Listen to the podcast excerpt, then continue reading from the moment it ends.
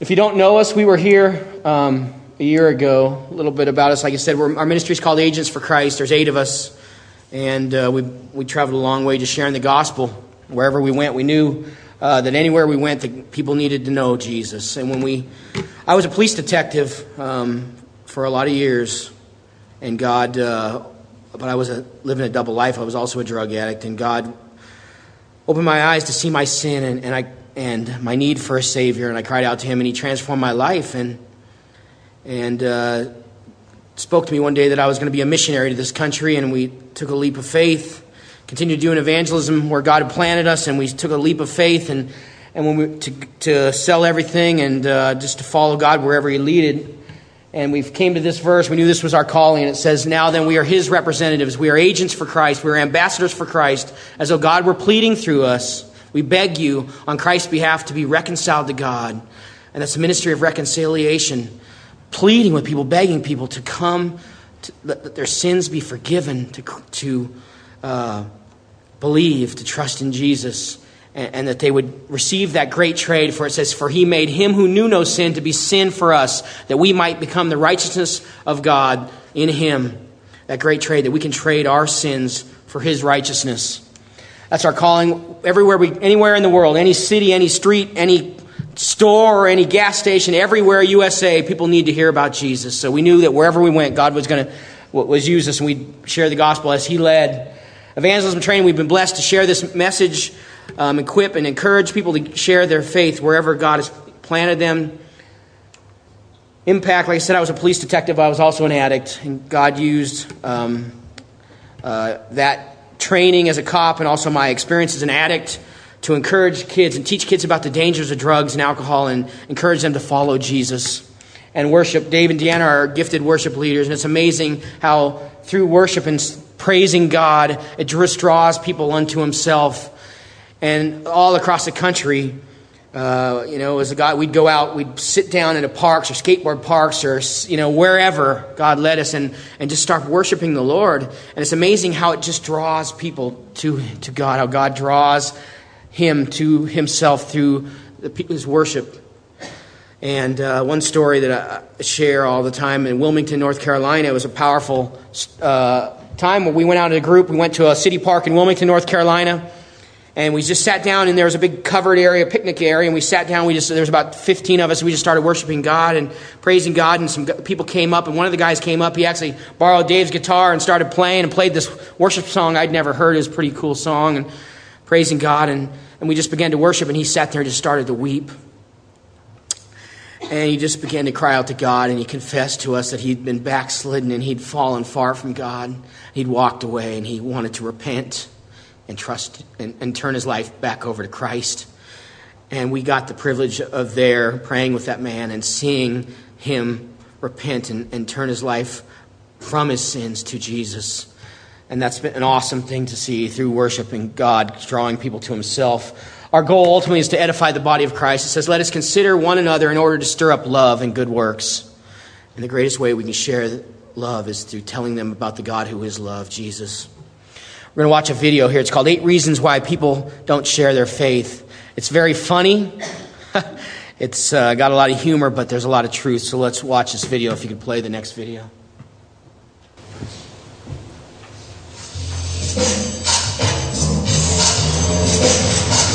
Brad, I got a friend who is not Christian. And, you know, I was just hoping maybe you could talk to him a little bit, see what happens. You know, yeah, you know, I, could.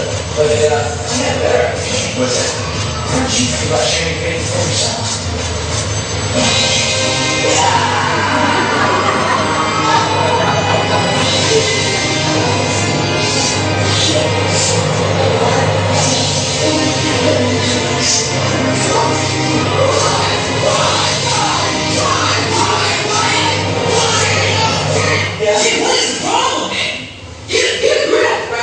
Understand. What?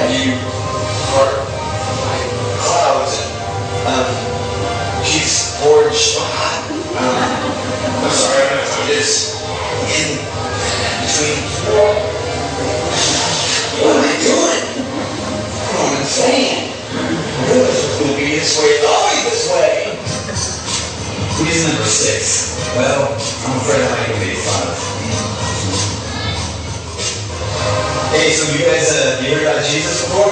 Jesus? Yeah. What the hell? Look at this guy.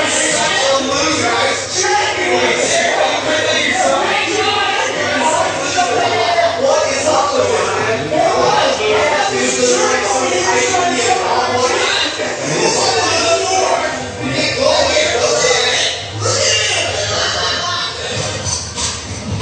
Reason number five is I just don't know how to get started. Oh,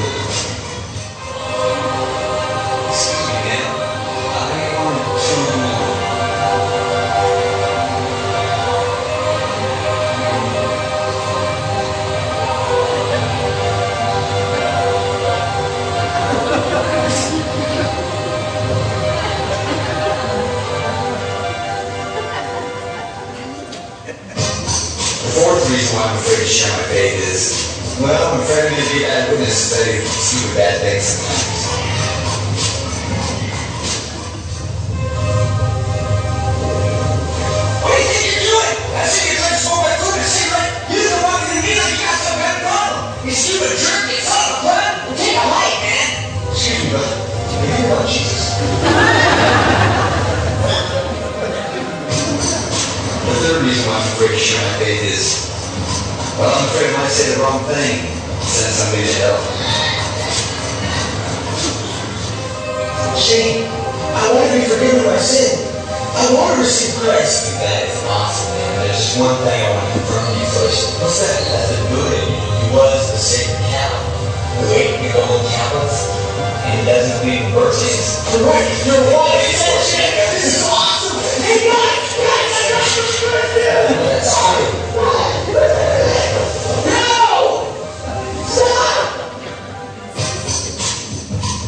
The second reason why I don't share my faith is I don't want people to think I'm a religious nut.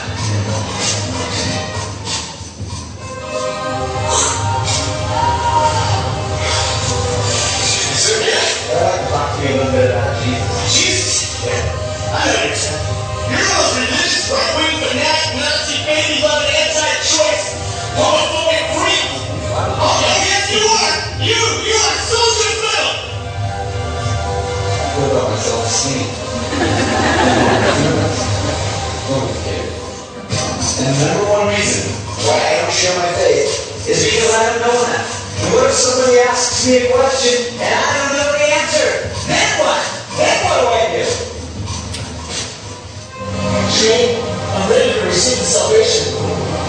Just got one last question. How does transubstantiation correspond with the ecclesiastical movement to eschatological events? I don't know. I don't know the answer to that question. He's going to hell. He's going to hell. Well, you know, Shane, uh, thanks for sharing reasons so vividly, but you know, they're not really reasons. They're excuses. Ouch. Well, that's uh, a lot of truth and a little bit of humor. You know, to, to be honest with you, we've been doing this for a long time, like five years doing street evangelism, and, and every single time we go out on the streets, it, it never, uh, we're never really that excited. The devil tries to bring dissension and uh, fear. The devil works through fear quite often, or most of the time, and and you know you're almost, you know, saying why I don't feel like going. But you know when you just go and you you go outside your comfort zone and you just step out and say, God, use use me. I want to share you with the, the world. Every single time when we come home, we go dragging our heels and come back praising God because it's an amazing thing to be used by God to share His truth and to influence eternity in other people's lives. And, you know, that's my heart for, for this church body is that we would be willing to uh, share that, that message that Jesus, clicker's not working, the message of, of Christ. You know, and, and the, the truth of the matter is that it's not something that we have to do. I mean, it is commanded. We're going to talk about that, but I don't want that shouldn't be our heart. It shouldn't be our heart that I have to go out and share the gospel. Your heart should be I get to share what Jesus did for me with others. I mean, you know, if we were walking by a, a, car accident and you see people trapped in there, I know everyone in this room would go and do something to save them because we see that's a real threat, a real danger. But the truth of the matter is, everyone without Christ, they're in a worse of a danger.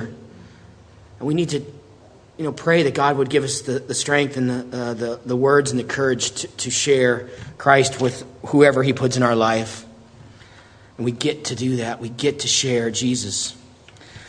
Start out here with the, uh, continuing with the million dollar question. This is a gospel track. We use this all the time. They have them here at the church. I'm sure Rory will buy more.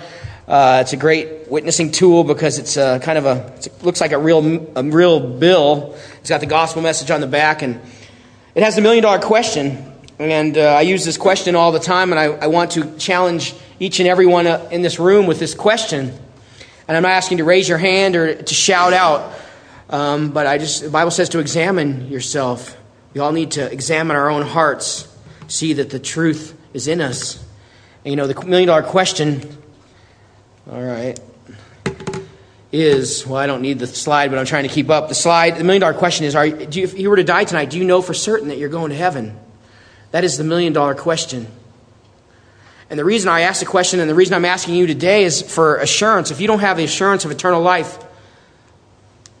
this is, all right, there we go. If you don't have assurance of eternal life, you're surely never going to share that what you don't have with somebody else for a long time in my life, I, I had no idea uh, anything. I didn't care about the gospel, and I never shared it, even though I had knowledge about Jesus in my head. But when I saw the great things that Jesus did for me, He set me free from my sins and gave me eternal life by His work on the cross. That message of new life I wanted to share with others because the truth of the matter is, without, without Christ, people are dying, going to hell. I was uh, on the internet looking at the, on uh, the statistics of how many people are on death row in this country. And there's like 3,297 people on death row and uh, have been sentenced to death by a court in this country. And God just really opened my eyes to, and to just brought this to my attention is that, you know, they, they, without a pardon from the governor or higher authority, they're going to be executed or they have the sentence of death hanging over them and they need, a, they need to be pardoned. And thinking about that, and the people on the streets, if they don't know Jesus, they too have a death sentence. It says in the Bible, the wages of sin is death. And the great news is that God already signed their pardon in his blood on the cross. The pardon has already been signed, they just need to receive it. And I don't know about any of you here today. Maybe you came in here, you. Um, you came, you wanted to know Jesus. You're, you're struggling. You don't know for sure that you're going to go to heaven. You don't know uh, about Jesus. You know, you don't. You, today is a day of salvation. I pray that you leave here with that assurance. Because it says in the Bible in 1 John 5 13, I write these things that you may know you have eternal life. It's not a maybe, it's not possibly, it's not I hope so. You can know for sure. And going to ask you the second question. If you were to stand before God in heaven and He was to ask you, Why should I let you in? Or what would you say to God? Why should He let you into heaven? What would you say? And the purpose of that question is to know what people are trusting in. What are you trusting in today? And most people think they, they're saved by their good works. The Bible says that our, our good works are as filthy rags. Our good works will never save us. And what would you say? Do you know what you would say to God if He was to ask you, Why should I let you in? Do you know that you're saved and that you're tr- and what you're trusting in? So many people don't know. You know, the, the truth of the matter is, it's, it's, a, it's a sad thing. The Bible's very clear. Sad thing that people don't know the truth. The Bible's very clear. It says, Believe in the Lord Jesus and you will or you shall be saved. It's not a maybe. Maybe you came in here trusting in your good works. You thought you had to earn salvation by doing a set of works. I'm here to tell you that you, don't, you can stop striving at being good enough because none of us are. We're all sinners. All have sinned and fall short of the glory of God says there repent and believe in the gospel maybe you need to maybe you need to repent. Maybe you haven't trusted in jesus. Maybe you were trusting in your good works. I know in my life i was trusting in the wrong thing. I was trusting in uh, uh, i really didn't trust in anything about getting to heaven but i was trusting in my life to to the things of this world to bring satisfaction. And i and i uh, ultimately was led into destruction. And I had to repent and turn from my sins. When God opened my eyes to see my sin and that I was going to hell, I had a choice I had to make, and I had to turn from my sins, repent, and trust in Jesus. And that's what we all need to do. Maybe you need to repent from your good works, because our good works aren't going to save us. We need to place our trust in Jesus. Believe in the gospel. Believe is an action word to place your trust in. And that's what we all need to do. And it says repent and believe the gospel. What is the word? What does it mean to repent? So many churches are preaching a, a, health and welfare message that says, come to Jesus, say these simple little prayer, and, and your life's going to be made perfect and you're going to be rich. It's not what the gospel teaches. The Bible teaches that we're all sinners and we need a Savior, and His name is Jesus. And we need to turn from our sins and place our trust in Jesus that our sins may be forgiven, then we will receive eternal life. Because of that great work that He did, His works, not that we did it. He did it. We can't do it. He did it for us by dying on the cross. And He rose again the third day, ascended into heaven, and He will come again. And we can be ready today, placing our trust in Jesus, so we don't have to worry. We don't have to fear death. We don't have to fear if He comes back, because it says no one knows the time nor the hour when Jesus is coming back. We need to repent and trust in Jesus and you shall be saved. Repentance is a, a, a, message throughout the gospel, throughout the Bible.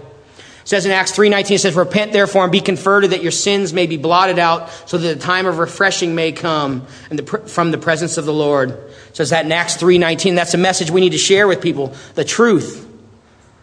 That we're sinners and we need a Savior and His name is Jesus. What is the gospel? And that one of those, uh, his excuses was he didn't know enough. How many people here know John 3.16 by memory?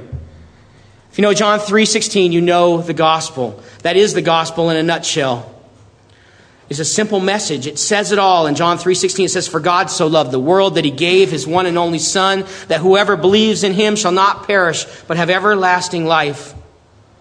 That message is the gospel. We can share that with anyone anywhere says it all. It says, For God so loved the world, He loved us so much. He knew we were dying in our sins and we had no way to be saved, that He sent His only begotten Son to die on the cross in our place. That whoever believes in Him would place his trust in Jesus and what Jesus did on the cross to pay for our sins, repent, and turn from their sins would not perish but have everlasting life. That's the gospel. Coupled with our testimony. Our testimony is powerful. It's what Jesus did for us. What did Jesus do for you? That's your testimony. Testimony is a simple message. It's where you were, that time, that day when you recognize your sins, you turn from your sins, repented, and placed your trust in Jesus, and then what He's done from, from that day till today.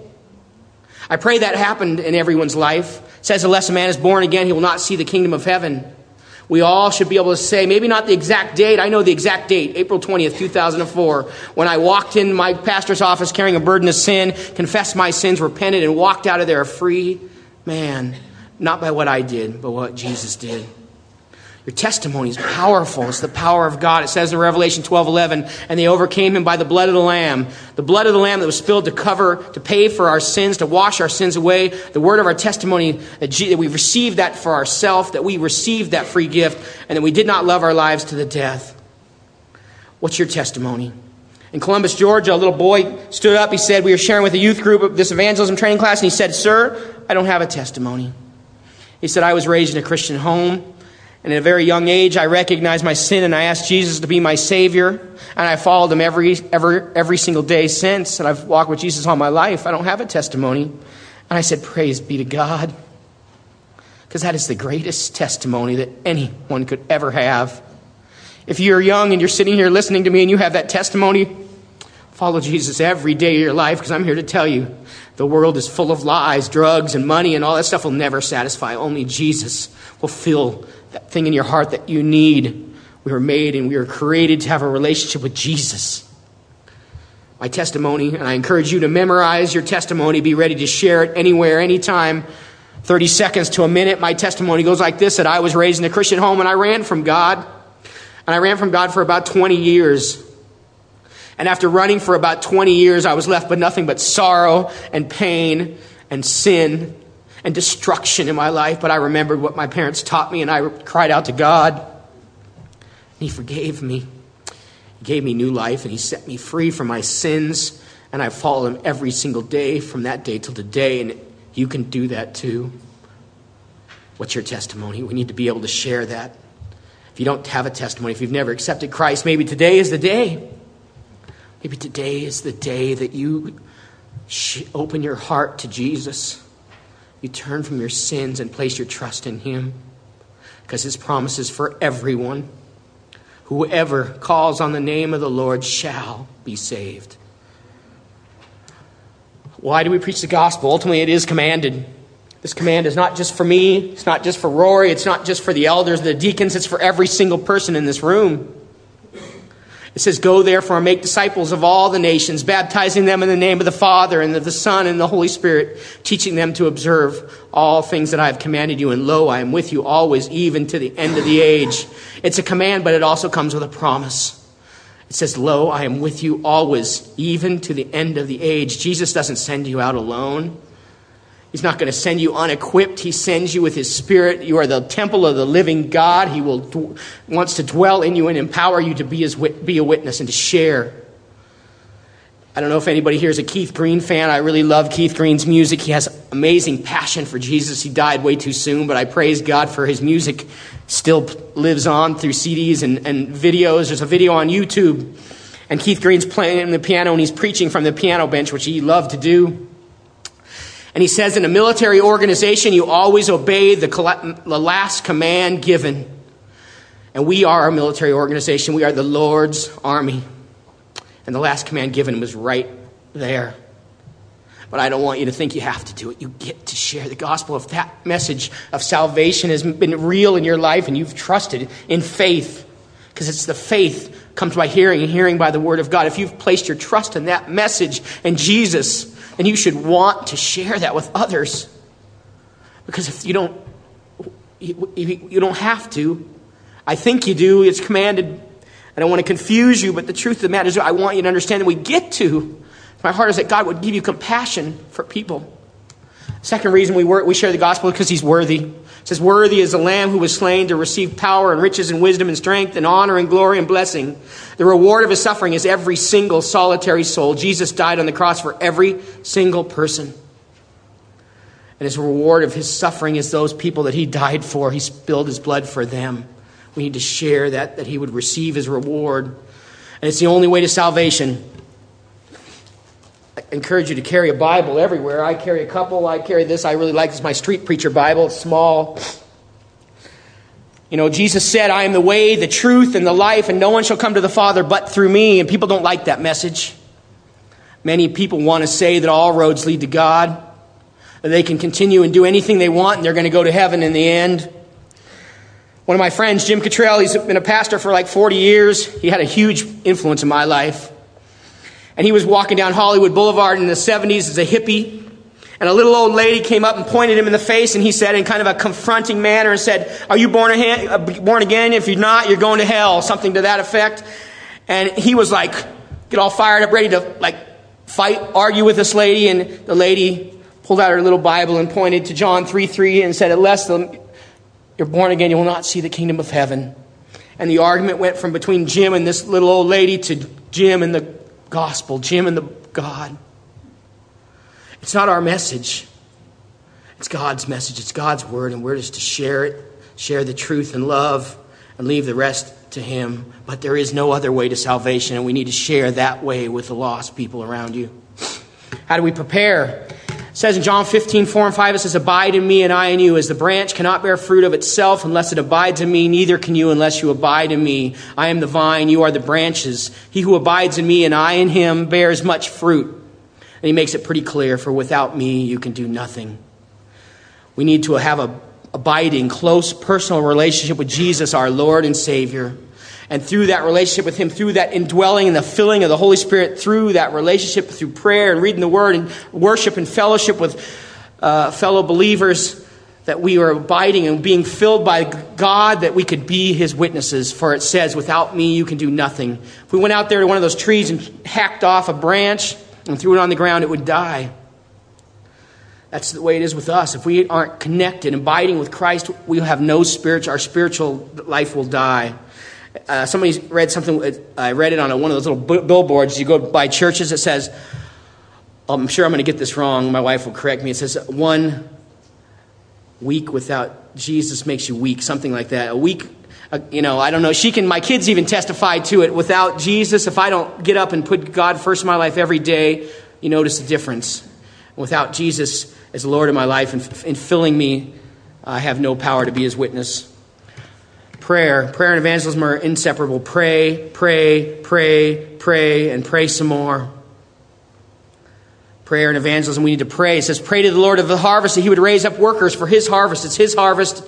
He's Lord of the harvest. He needs to pray that he would raise up workers in this church. Pray that the Lord would guide you, give you the strength, give you the encouragement, uh, the power to be his witness. That He would lead you to who He wants you to witness to. I encourage you to pray and to pray and pray some more. Pray for the people. Pray for the people around you. Pray.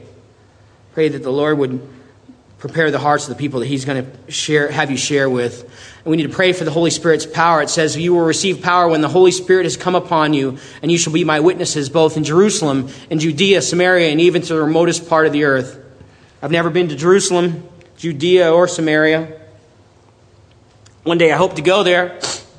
Right now we're in the remotest part of the earth. I think Prineville, Oregon might actually fit that title. But this is an awesome place where God has planted you to be a witness.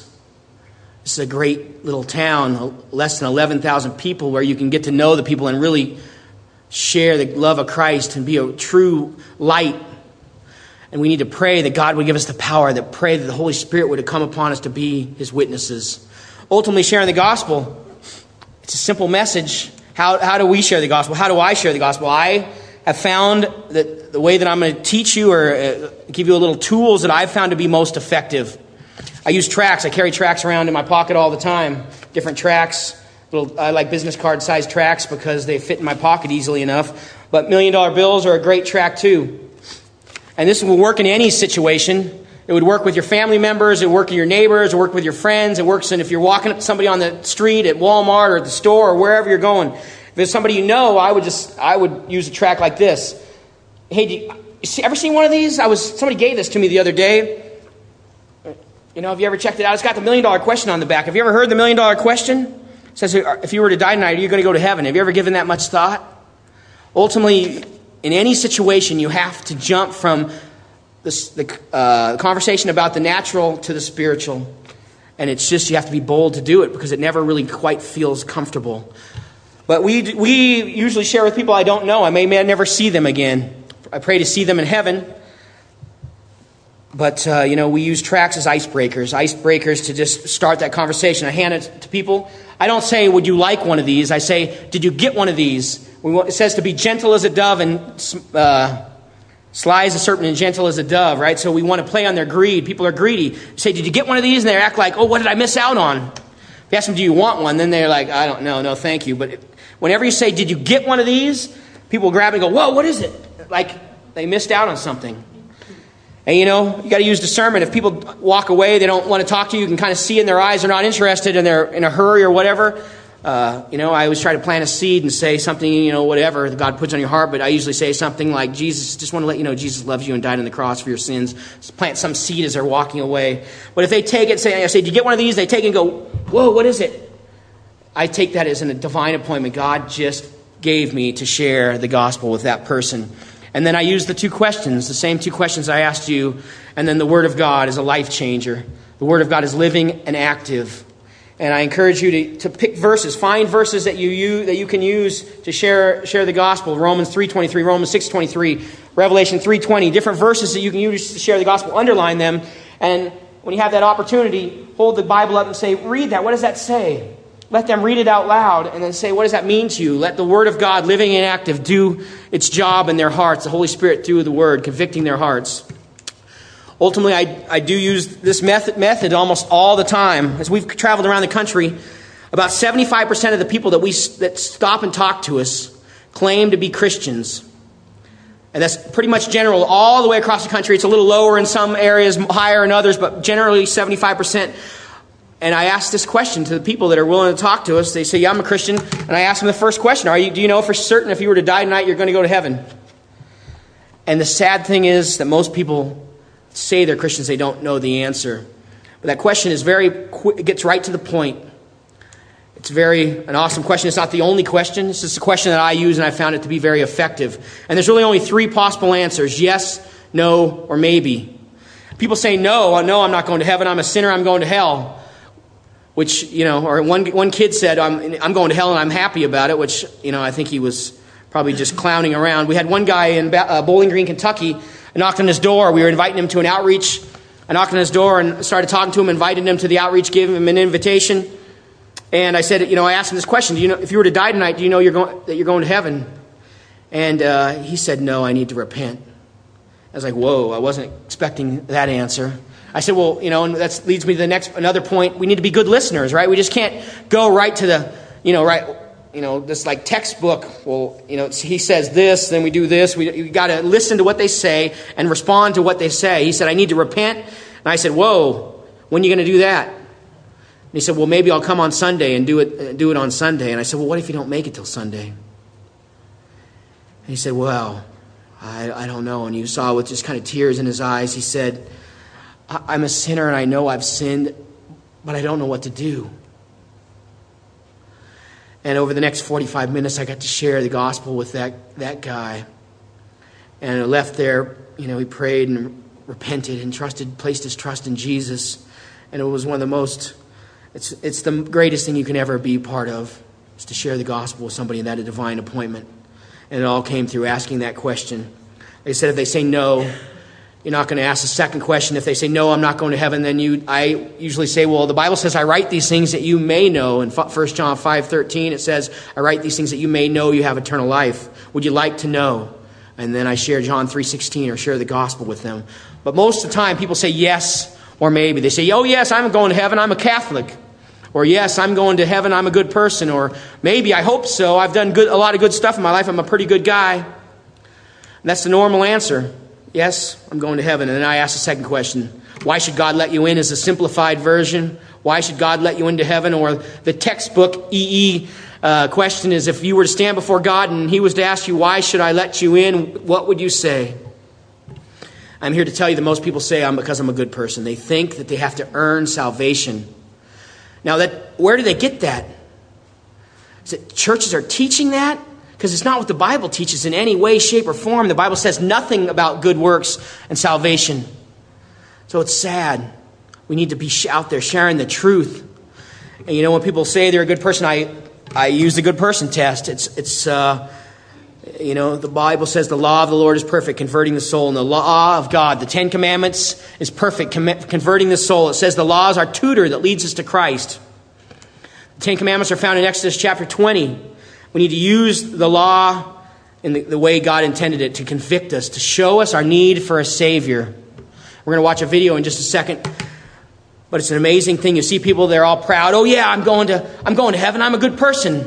Or the one guy, a story just came to my mind in Knoxville, Tennessee. I came up to a guy and a wife, and he said, Oh, yeah, I'm, I'm going to heaven. I'm a Catholic. I said, Well, you know, you're a Catholic. What does that, what does that mean? He said, Well, I've, I've been a good person. I've followed, you know, done this. He said a bunch of good works.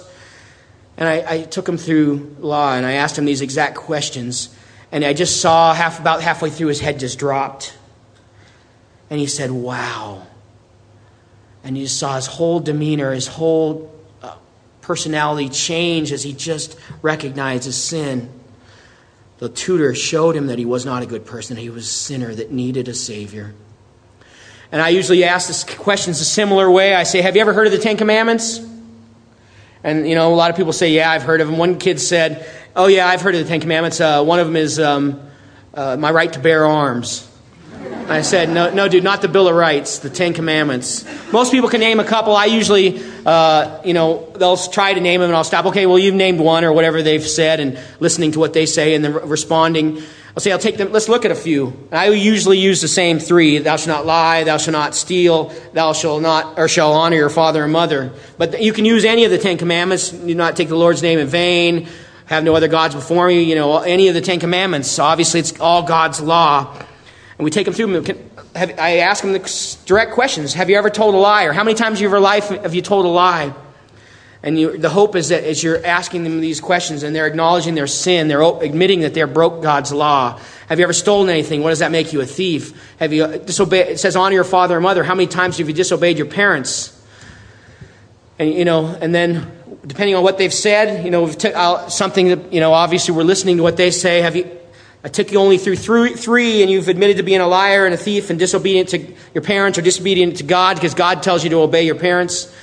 And on Judgment Day, if God was to judge you by the Ten Commandments, would you be innocent or guilty? And they might try to say innocent, but I say, well, you just admitted to lying. Would you be innocent? You just admitted to your own guilt. And I say, oh, yeah, I guess I'd be guilty. I say, would you go to heaven or hell?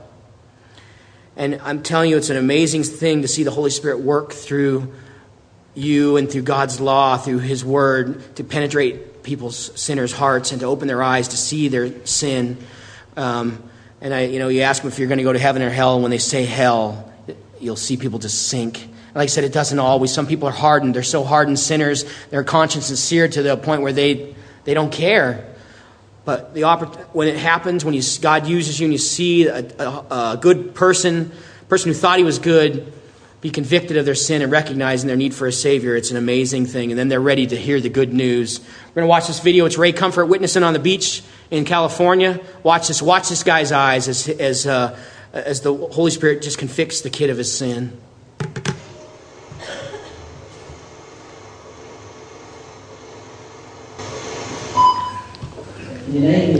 Um, yes, thou shalt not murder. Thou shalt not Thou shalt not commit adultery. Thou shalt not.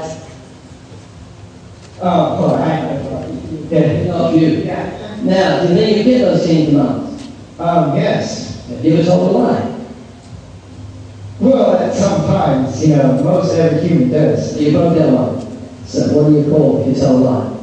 A liar. Have you ever stolen? No, sir, I haven't. Even something really small. Be honest before God. Well, I guess a little stuff. Like, maybe like a piece of or something. Just a piece of gum. So what does that make you? Oh, it's stealer, I guess. Thief.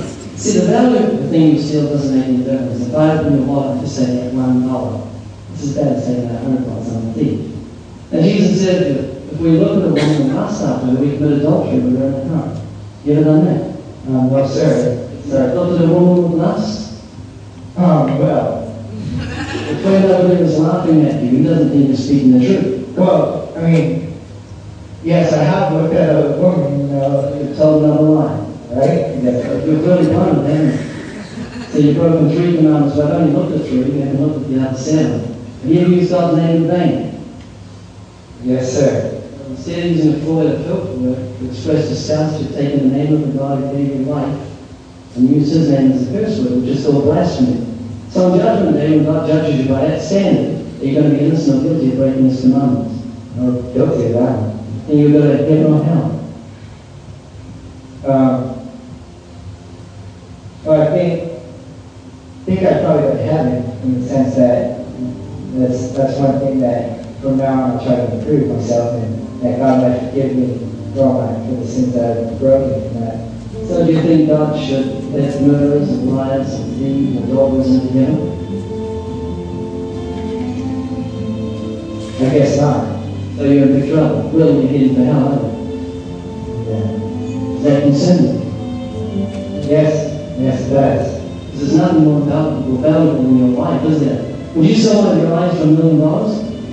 No, sir. Your eyes are precious to you, aren't they? And you know is your soul? Your soul, your wife looks at those, those eyes, and Jesus said, You're to despise the value of your eye compared to the value of your soul. He said, If your eye causes you to sin, it out and cast from you, for it's better to enter heaven with down eye than to with both your eyes. And you know what Jesus died on the cross? Why? For, uh, for sin. Sinning? Well, he died for that sin, for the sins the world. Uh, very good for uh, sacrificing himself and everything else. Have you know to uh, partake in that gift of salvation? You know what you should do? No. Well, if you were on a plane and you had to jump and there's a parachute under the seat, what would you do? I'll take parachute. Well, no. You would just believe in it, wouldn't you? It on. Yes. Exactly what you do with Jesus. Says, put on the Lord Jesus Christ. You've got to repent, that's turn from your sins once and for all, and put your faith in Jesus the same way you put your trust in a parachute. The moment you do that, the Bible says you'll pass from death to life, from darkness into light, and you'll receive God's gift of everlasting life. Power of the law, God's Holy Spirit convicting the soul. Well, we're going to have every. Um, can the ushers pass out those bookmarks? I think we have enough for everybody. If you've got one of these before, I just ask that you not take another one. We don't have very many of them left. I think we have enough for everyone here. Um, just wanted to give you this bookmark, but while they're passing them out, I just want to um, this thought here: law to the proud and grace to the humble. We need to be good listeners. We need to be willing to be obedient as God guides, to share the truth, what Jesus did in each one of us, and then and to listen to where the, that person, him or her, where they are in their walk, in their life. You know, people are proud; they think they're a good person. We want to use the law, but if people are broken, they recognize their sin, like that man at the door said he needed to repent. I'm not going to beat him up with the law. He already recognizes his sin, and I'm going to share God's grace of what Jesus did on the cross for them. We have another funny video, but we don't have time, so we might watch it afterwards. Roy said it a little. Uh, go and click happy. On the five color gospel, uh, it's a very uh, common or popular way of sharing the gospel gold being heaven, black sin, red Jesus' blood, heaven or white faith, and green growing in your salvation or your relationship with Jesus. And we've used this as a tool, made a tool um, for you to carry around. You can put it in as a bookmark in your Bible. And it basically goes through the simple way that I've found most effectively to share the gospel with people on the streets. And I used to carry on, there's the green tracks out there, how do you know, or do you know? It's a little green booklet. I used to use that on the streets whenever I walked up to somebody and I would just read it to them because I didn't, I wasn't comfortable with sharing the gospel. I'd get nervous and I'd get tongue tied. That's something you could do with this if you were interested in, just to help you remind you of, of, of what to do. And like I said, I've done this for a long time and I've just found this to be the most effective way. It's not the only way, it's just a way. It's just, uh, you know, it's one way that you can share the gospel. And the first two, uh, the gold is heaven. It says, Do you know for sure? The two questions, Do you know for sure you're going to heaven? And why should God let you in? And on the back, the verse, it says, I write these things that you may know you have eternal life. Depending on their answers, go to black as sin.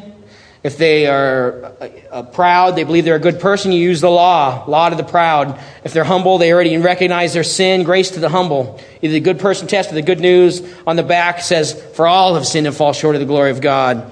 Take them through the law, or if they already recognize their sin, you want to share the good news. Jesus is the good news. Because God loves us, He sent His Son Jesus to die on the cross in our place. And on the back is John 3.16.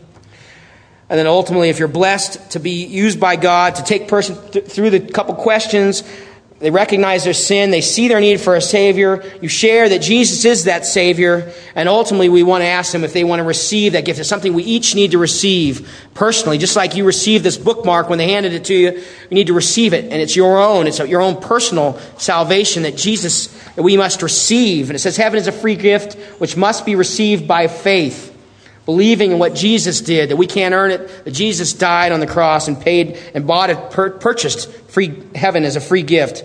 Repent and trust in Jesus. In the back is Ephesians 2 8 and 9. For by grace you've been saved through faith. It's not of yourself, it's a gift of God, not by works, so that no one can boast. Reassuring or reiterating that they can't earn salvation, they must be received by faith.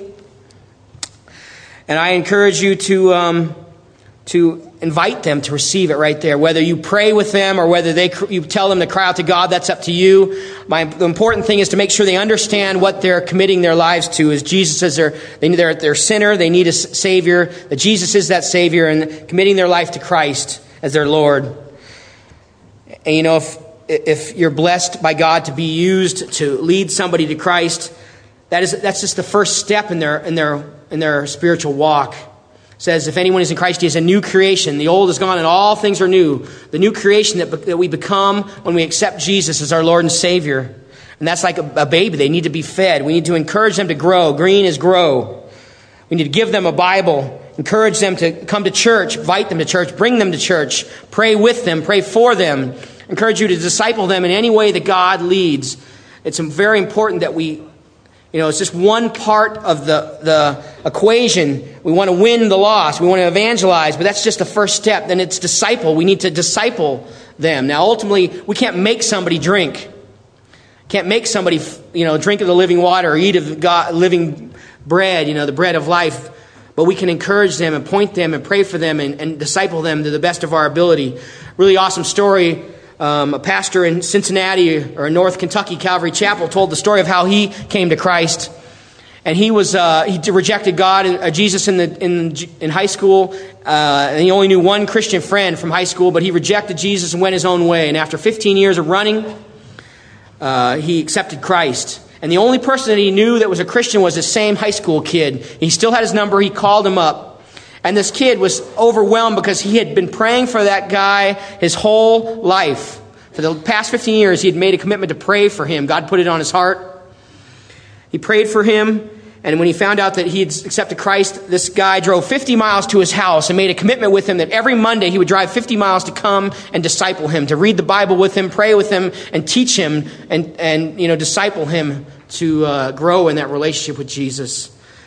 And we might all not all be called to do that, but we need to be willing to do our part to lead people and to grow in their, in their relationship with Jesus. And then ultimately, our prayer is that God, as, as He leads, as He calls them to their gift, to their, their ministry, that, that they, God will send them. I'm going to call uh, the worship team to, to come up. You know, I don't, I don't know where you are in the. Uh, in your walk with Jesus. Maybe, maybe you walked in here carrying a burden of sin. Maybe you've never accepted Jesus as your Lord and Savior, or maybe you had the wrong understanding of the gospel that you thought you had to be good enough. Maybe you're convicted because you've been walking with Jesus for a long time and you just feel really convicted because you know you have God's been urging you and, and calling you to do something for him and you haven't been obeying. I'm not sure where you are in your life.